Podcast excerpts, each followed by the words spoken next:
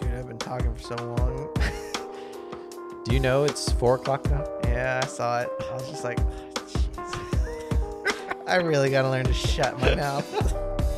But then you got fired up about that whole airbender thing. Mm. I'm telling you, if there's a cartoon you're ever gonna watch, it's the one. Welcome, everybody, to episode 12 of the Braincast. Greetings, fellow gamers, As usual, I am your host, Chris, and I am host Johnny. and today we are going to be talking about a game mechanic. This is obviously one of our 3BG episodes, and in case you. If you haven't joined us before, 3BG stands for, well, just three Bs, but what? Build a better board game. yes, We are trying to help you help us help you. That was inspiring. That was yeah. I am words of wisdom coming from my mouth hole. nuggets. nuggets. I'm just dropping these these brain nuggets. these brain nuggets. So just pick them up and just put them in your mouth. Don't even ask questions. Nuggets. Nuggets. Mouth gross. You said nuggets. I said nuggets, yes, and I was kind of trying to keep and it. you made you realized your mistake. I did. All right. So today we're going to be talking about the game mechanic pass and play. Yes. So this is one of those instances where the mechanic itself is not overly complicated and we're going to kind of be talking about how it can be used in a variety of different ways to try and keep things uh, a little bit more on the easier to play side for your game. You know, why would you use this as opposed to other mechanics? You know, what are the pros? What are some of the cons?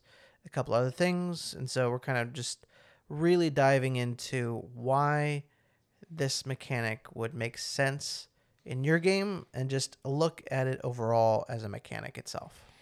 Yeah, because uh, you know we're gonna list a couple of the games uh, as examples, some uh, some examples, and they're actually some of our, I would say, most favorite games. Uh, I mean, we enjoy playing them quite a bit. So, you know, the pass and play is a very, I think, flexible mechanic, even though it depends on the type of game you're building. So that's one of the other things that we're going to kind of dive into is what type of game does this mechanic actually work best for and what it doesn't work for. Right. So I guess without further ado, let's just go ahead and jump right into it.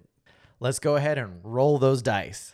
Rolling the dice and passing the cards. Oh, oh, that's even better because That's- we're talking better, about because we're eh, talking about yeah, yeah, that's yeah, yeah. I like that. We I like know that. we we're professionals over here. Professionals, yeah.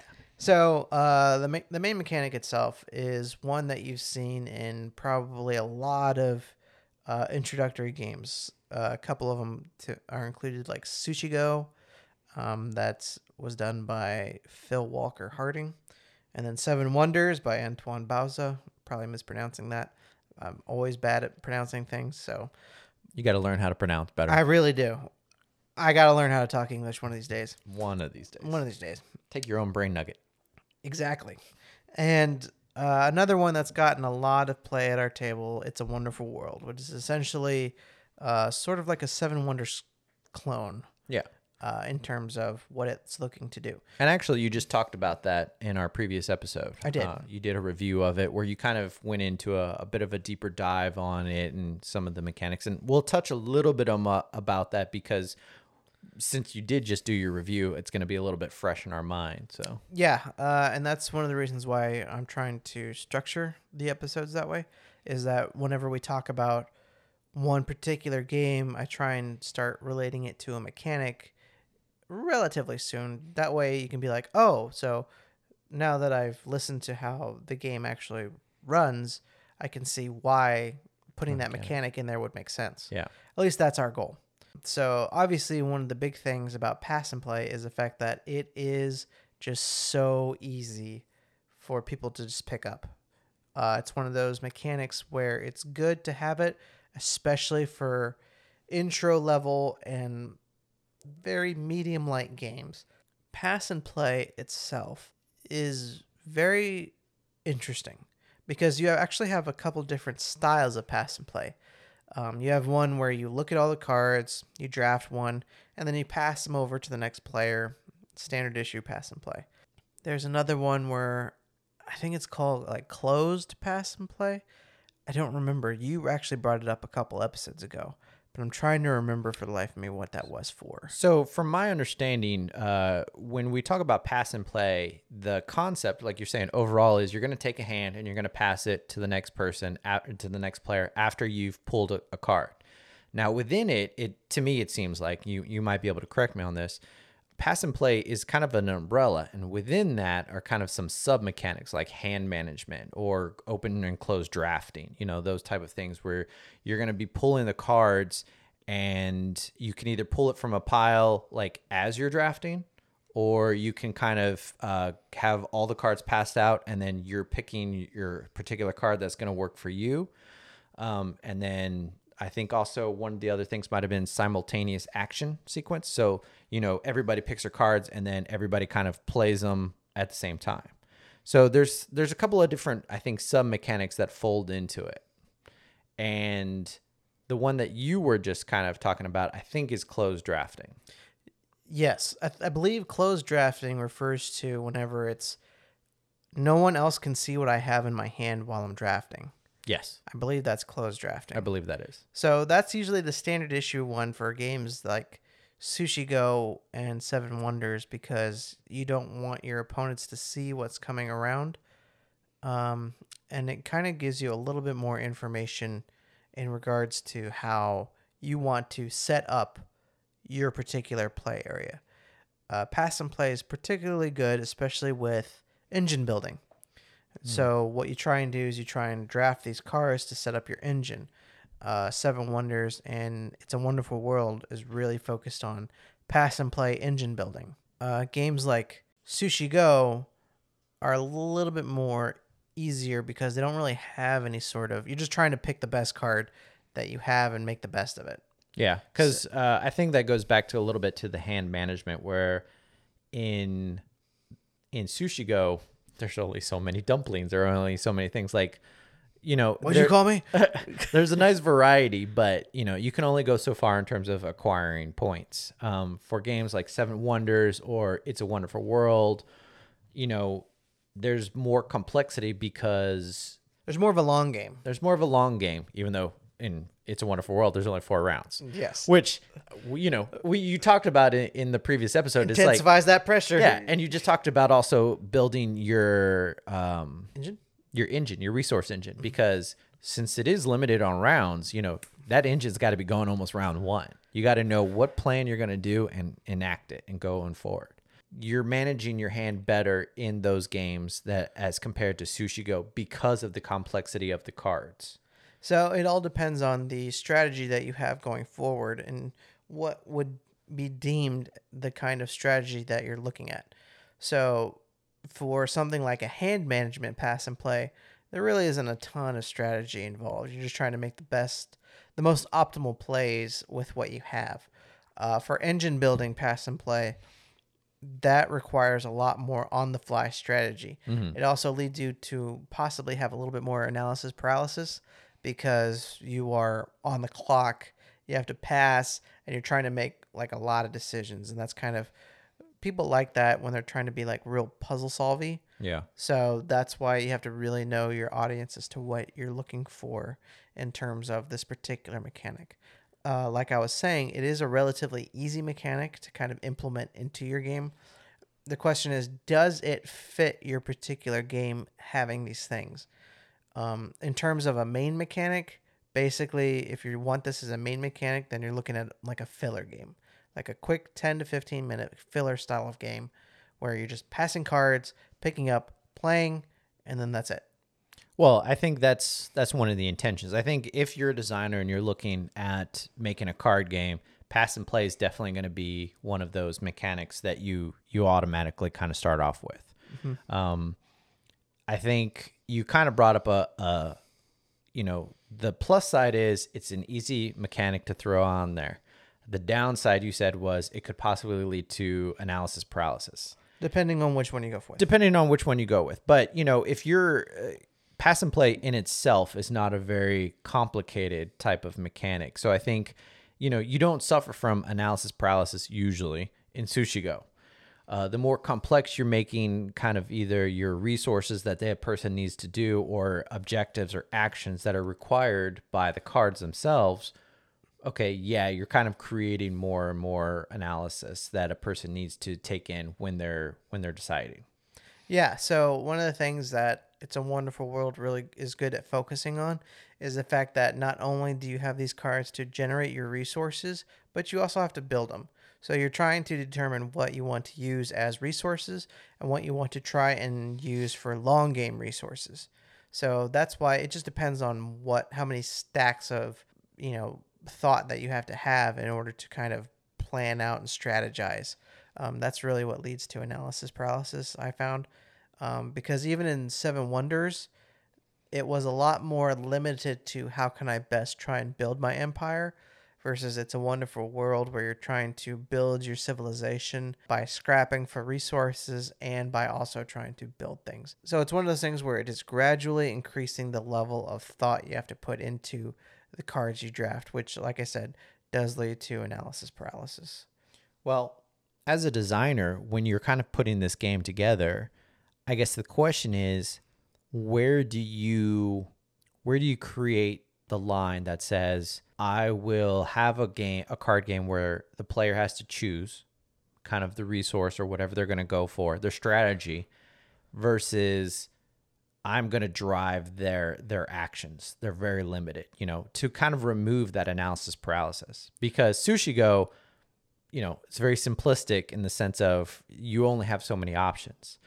In It's a Wonderful World, in Seven Wonders, the number of options you're given kind of increases. But as a designer, you could say, I could give you more options or I could give you less options, kind of like that. So you know, how do you find that line? Like, where does it come into it where you want to say, I want to design my game this way? It really just depends on, and this kind of goes back to something we talked about a long time ago. It really just depends on what kind of game you're going for. Mm-hmm. Like a game where you get resources and then you do the pass and play mechanic is going to be a lot different than a game where you are required to pick the cards and then scrap them for resources. Mm-hmm. So just by flipping those two, you already have a much different style of game. So it really just depends on what you really want the players to focus on. Uh, pass and play is good because it kind of speeds up how the game is played. There isn't a whole lot of time to really do stuff. So if you are looking to do like the gathering the resources and then passing and playing, just know that anything that happens afterward is going to take up time unless everyone is doing simultaneous play. So that's one thing that I did enjoy about Seven Wonders, about It's a Wonderful World, is the fact that you can have like a high number of players, but the time to play is still relatively short because of the fact that it does include simultaneous play. Pass and play really excels at that. So even if you are using it as the main mechanic or as a sub mechanic, then you still have access to adding more stuff, which will hopefully not lead to as much analysis paralysis.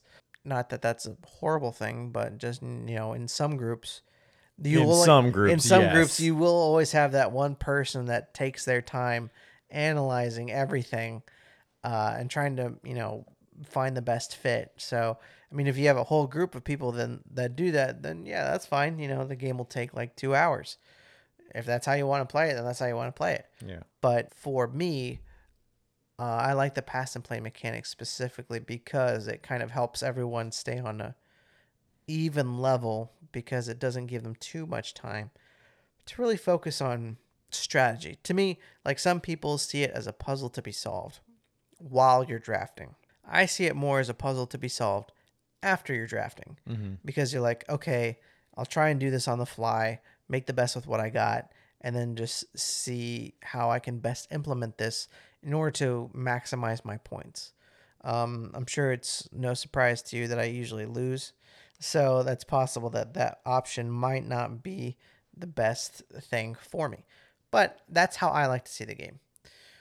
Now, when you're talking about utilizing it for your game, you really have to try and figure out why this would work in your game. Like uh, using this for a game like Abomination, I've used that example before. Why would you have a pass and play mechanic in something where you're trying to build monsters. Well, the first thing that pops into your mind is these are all monster parts, and that you're trying to draft monster parts to utilize to make the best monster or something. Um, that's possible. Not sure why everyone would be passing around body parts uh, for monsters, because it seems like that would be more of a you know thing you have to go out and do, hence worker placement. Because even in Monster Mash Grand Prix, it's more of a worker placement where you have to go to these certain areas and get monster parts. You're not just kind of like there, but you could do it that way. It just depends on if it would actually flow well. But if you have something where I don't know, it's a race and you're trying to race to do something, then passing around those cards kind of picks up the tempo of the game. So it makes it feel more like you're racing because you're constantly doing something. You're constantly passing cards. And let's say these cards are like movement.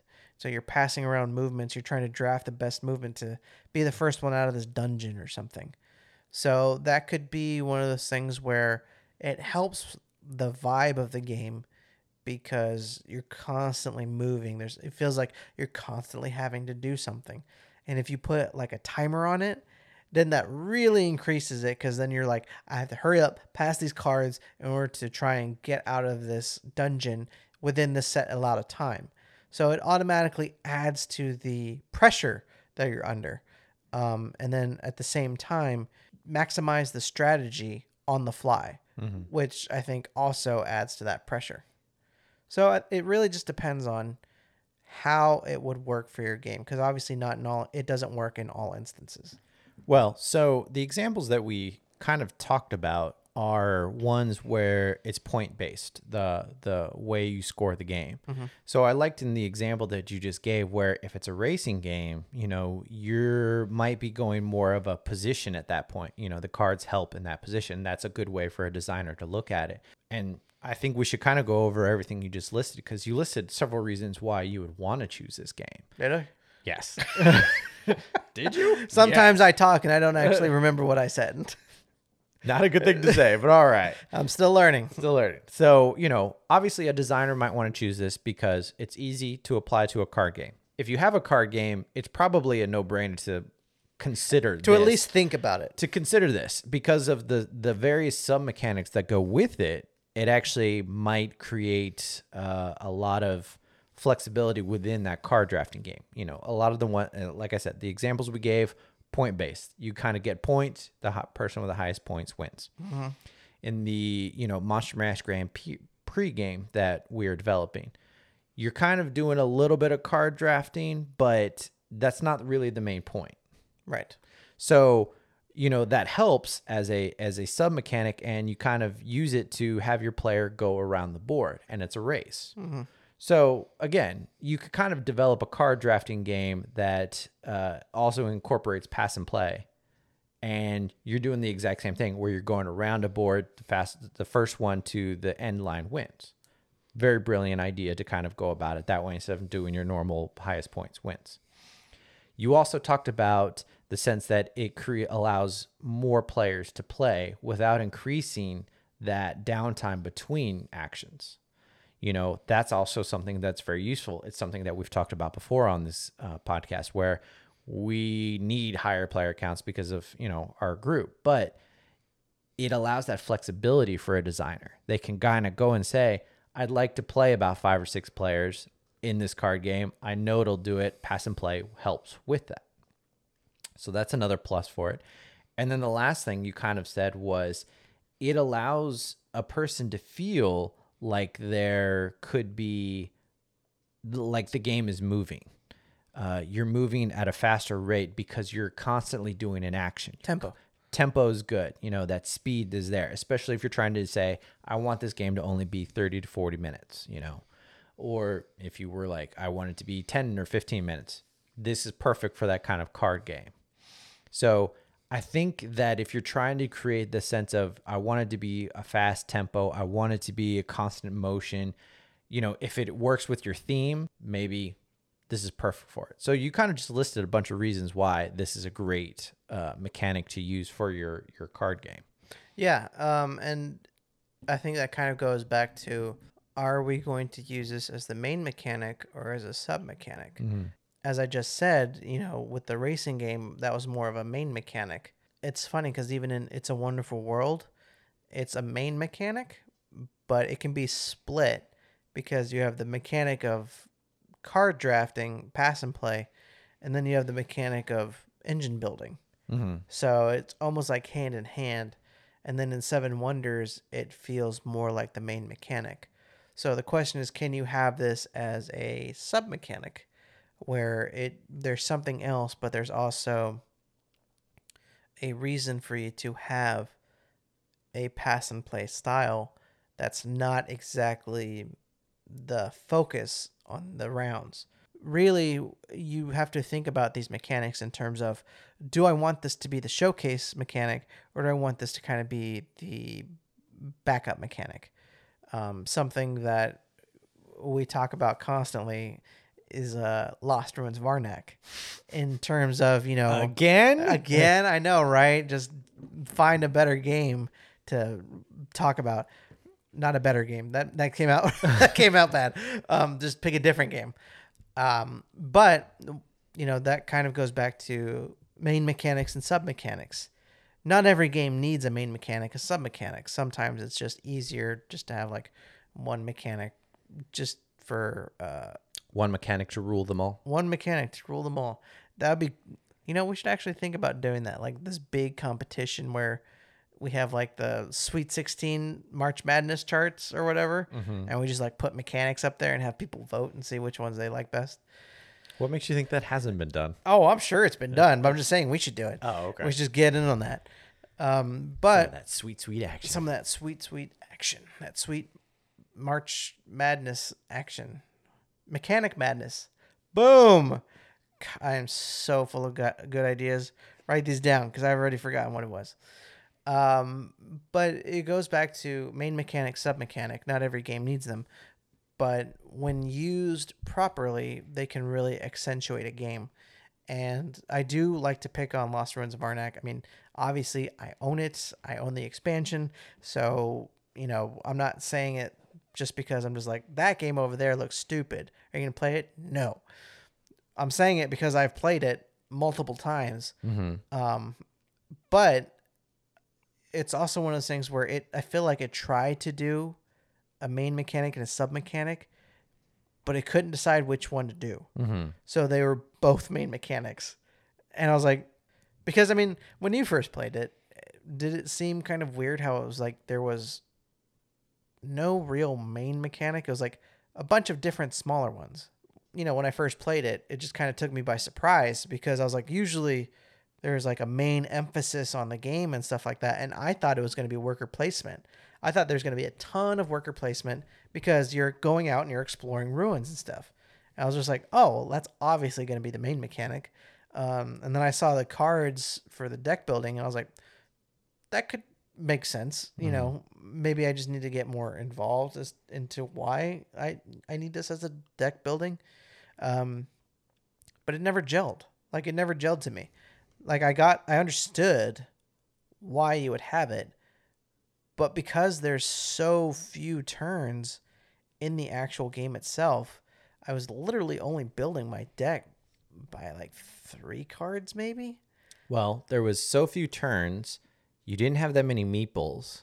You weren't going to build that many, um, that large a deck in that short a time, and you were somewhat limited on your ability to build a resource engine that quickly. Yeah, and you also had to go through the investigation track too. Well, I, I kind of still consider that worker placement because you were kind of, if you didn't move your worker, that was fine. You still had the ability to do other things. That's true, I guess. But again, you didn't have that many meeples. So it wasn't like, you know, I think what that was three, right? You have the two on the main and then one on the investigation track. Uh, they weren't meeples on the investigation track. They were just like tokens. That you That's right. moved. They were tokens. Yeah, So you only had the two meeples You to move anywhere. I think it, it is modified for player counts, but I think for our game it was only two two meeples. So if you play with less people, you get more meeples. I think yeah, if you play like with two people, you might get 3 Mhm. But I, I don't I don't know. I normally don't read like two player rules. um, because normally, you know, our groups are pretty big. Yeah. So it's possible that that could be one thing. But even then, the fact that you have those two mechanics and it just didn't seem like either of them could tell if they were the main mechanic or the secondary mechanic, I think kind of threw me off. And you can have a game that does that, that has two main mechanics, but I feel like everything else has to be seamless at that point. Like you have to really know what your game is trying to accomplish. I feel like if they had taken out the deck building and almost made it into a pass and play, you could literally get the same effect.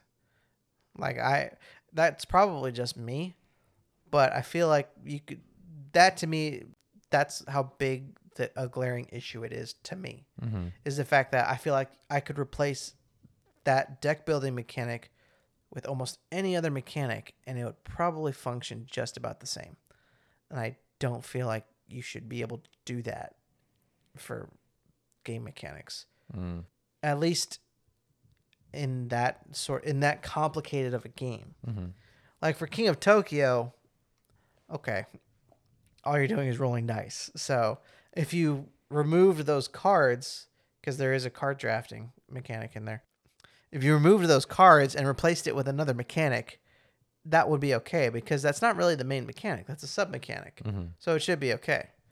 But for a game like Lost Ruins of Arnak, you know, it's big, it's chunky, it's got all these pieces, all these tokens, and all these things. And I feel like you should not be able to do that with the, with that kind of a game. It's like having something in like Twilight Imperium or like Dune or like uh there's another one that just kind of just flitted out of my mind. Terraforming Mars. Eh, Terraform Mars. Yeah, okay. Terraforming Mars. Where these games are a lot more complicated. So I feel like you shouldn't be able to just take one thing out and be able to replace it and it should be okay. I feel like it should be a lot more intertwined, a lot more seamless uh, in terms of how the game is actually structured. Well, in Terraforming Mars, Terraforming Mars actually I think is a better example of what Lost Arnak, Lost Ruins of Arnak was Was trying, trying to to, do. do. Because of it has the card drafting, but it also has the other mechanics that are within the game itself. And I think they do a better job of making it seamless. Now, this is just based on videos. I've never actually Played played the game. So I can't specifically say from my play experience, but from what it looks like, um, you know, kind of based on what you're saying as well, it seems like that's a little bit more of a, um, seamless transition or a seamless combination. Actually, that's a better way to say it. Games that require a lot more cohesion, I feel, do a lot better. I mean, obviously, that's just a perspective.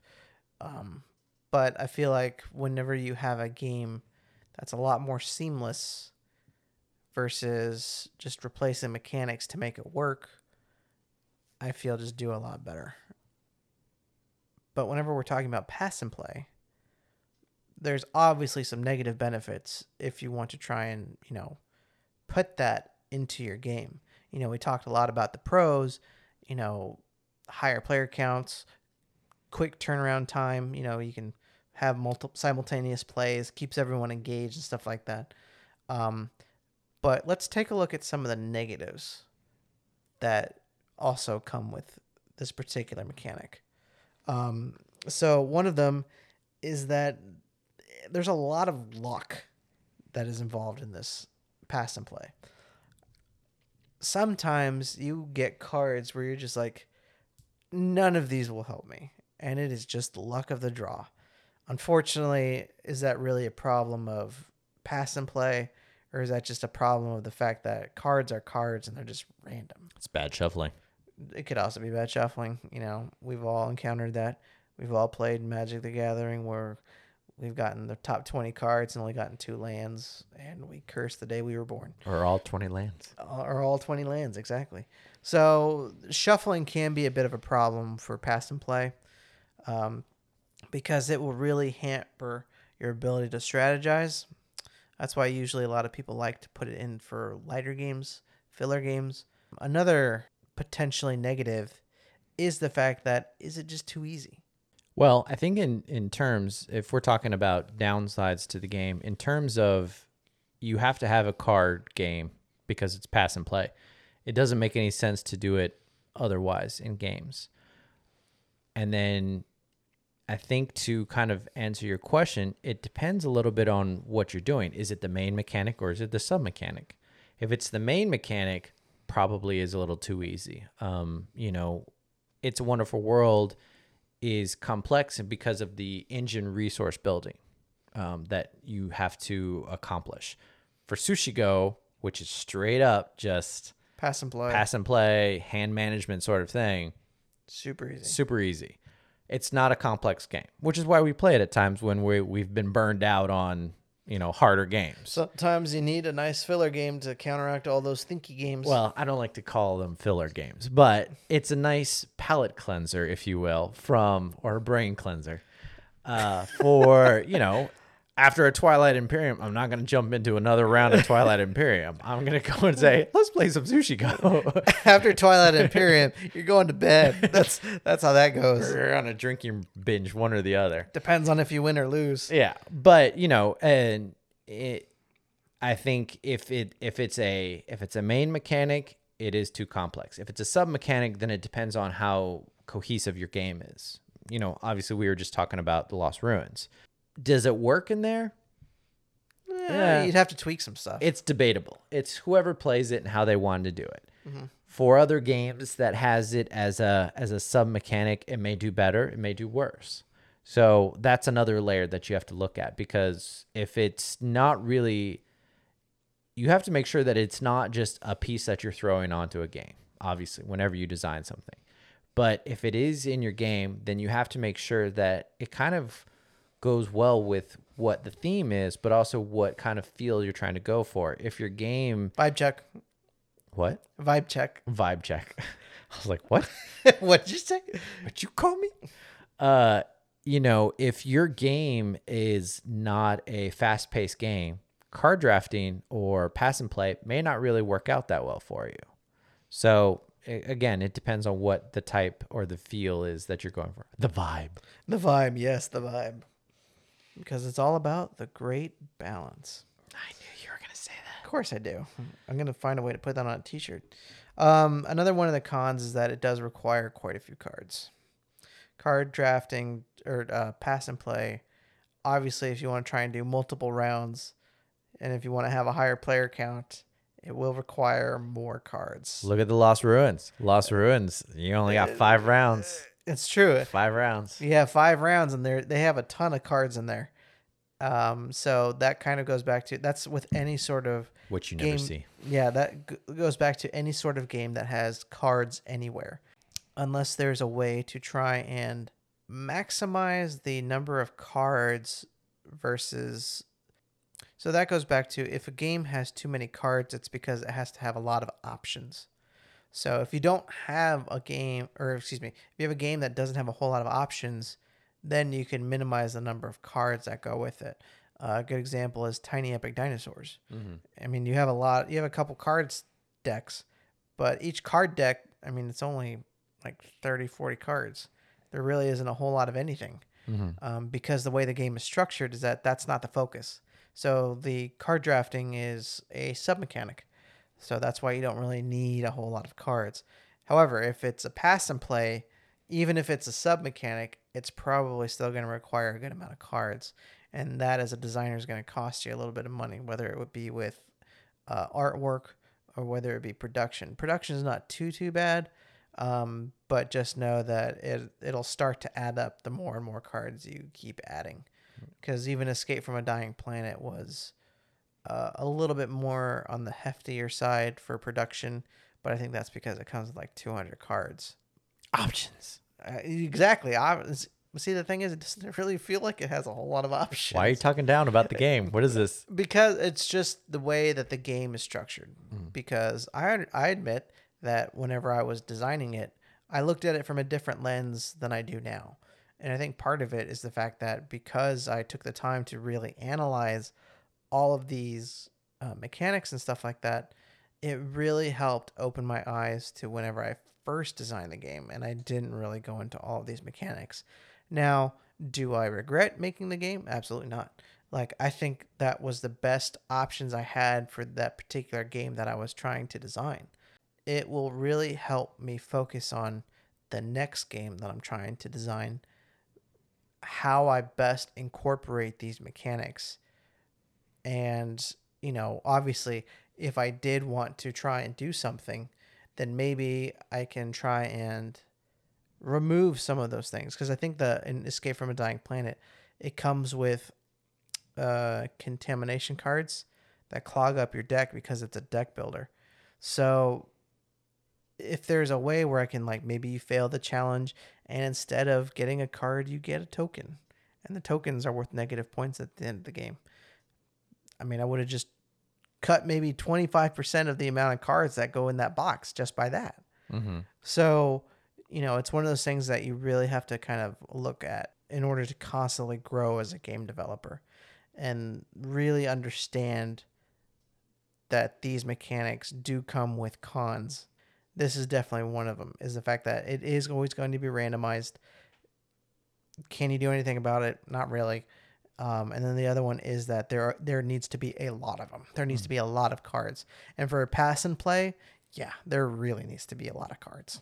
That's fair. I mean, I think when we talk about negatives of mechanics, it's not really negatives in per se of you shouldn't use it. It's it may affect your game in a way that you're not necessarily thinking, uh, or it, it might affect your game in a way that you didn't take into account.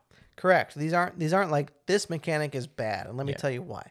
No, it's just that these everything comes with a an upside and a downside. Yeah. And so we're not saying that these are inherently evil or you know you should avoid these at all costs. I wasn't saying evil. I never used that word at all.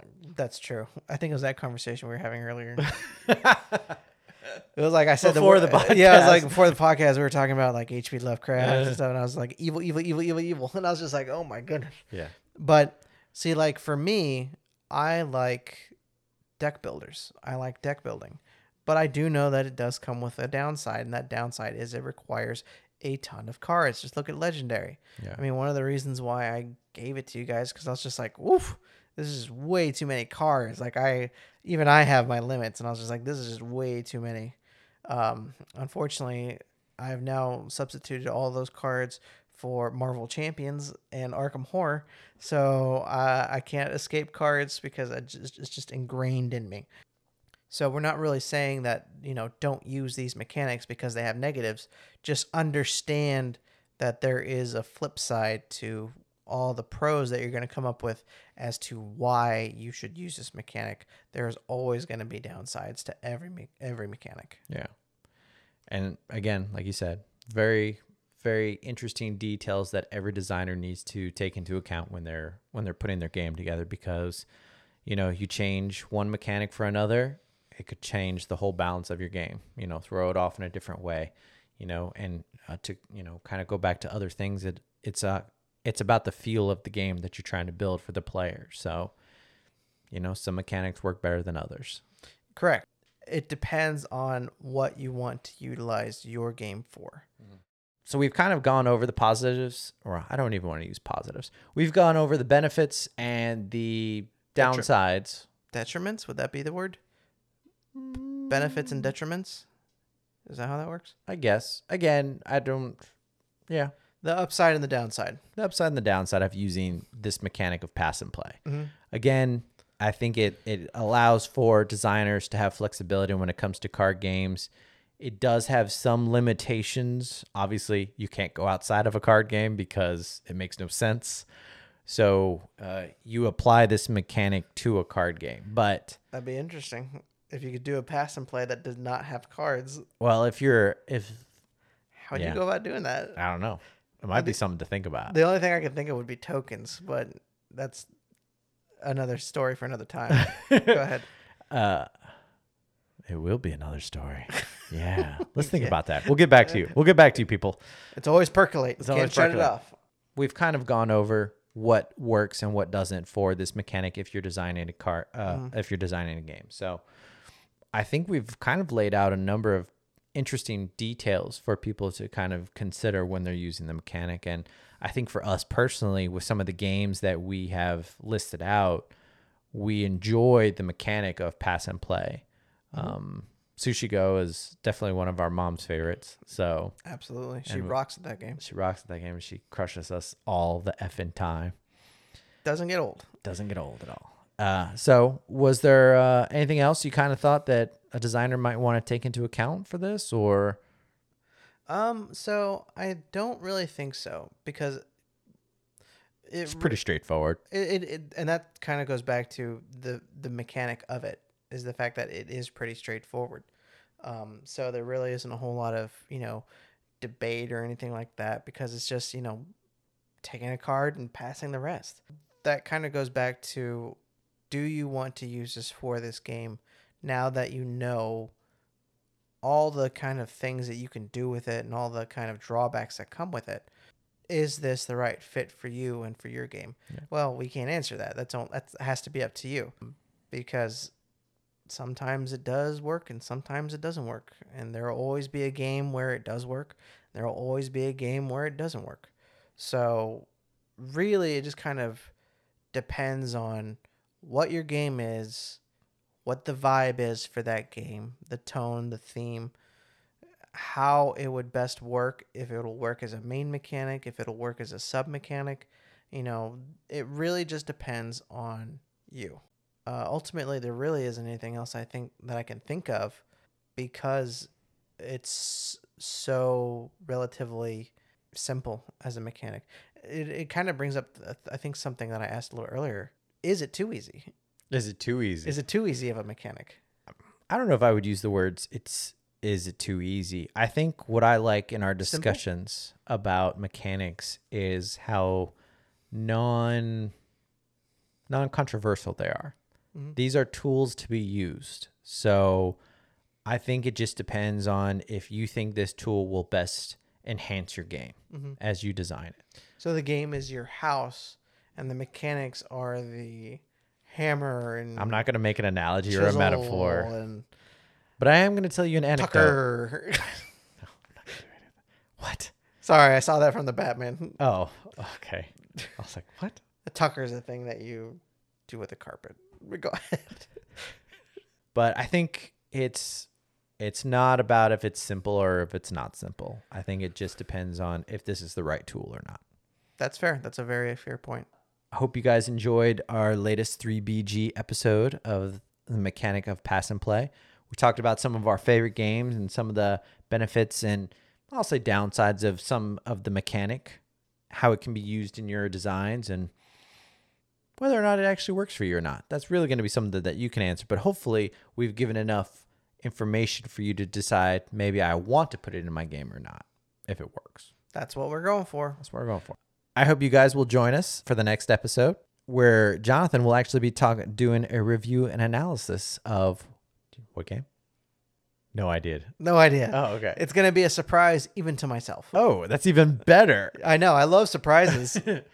So join us for that next episode. And if you guys want to reach out and talk to us, go ahead and subscribe to either the podcast on any of the like sites, like websites. affiliates, Yeah. Affiliates, whoever holds podcasts. like so Apple or Apple Anchor, Spotify, Spotify. like that. yeah. Do any of those. Subscribe, like if you want to give us some five stars. I would appreciate it. That would be awesome. We do enjoy stars. We do enjoy stars. You guys, if you want to reach out to us on Instagram or Facebook, go ahead and do that. You guys can also join uh, our newsletter that you can sign up for on the website.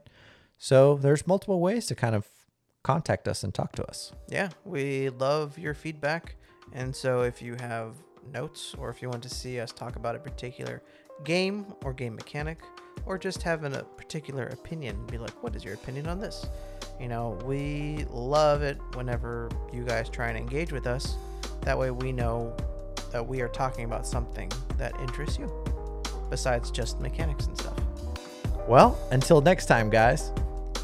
I'm host Johnny And I'm host Chris. and happy gaming.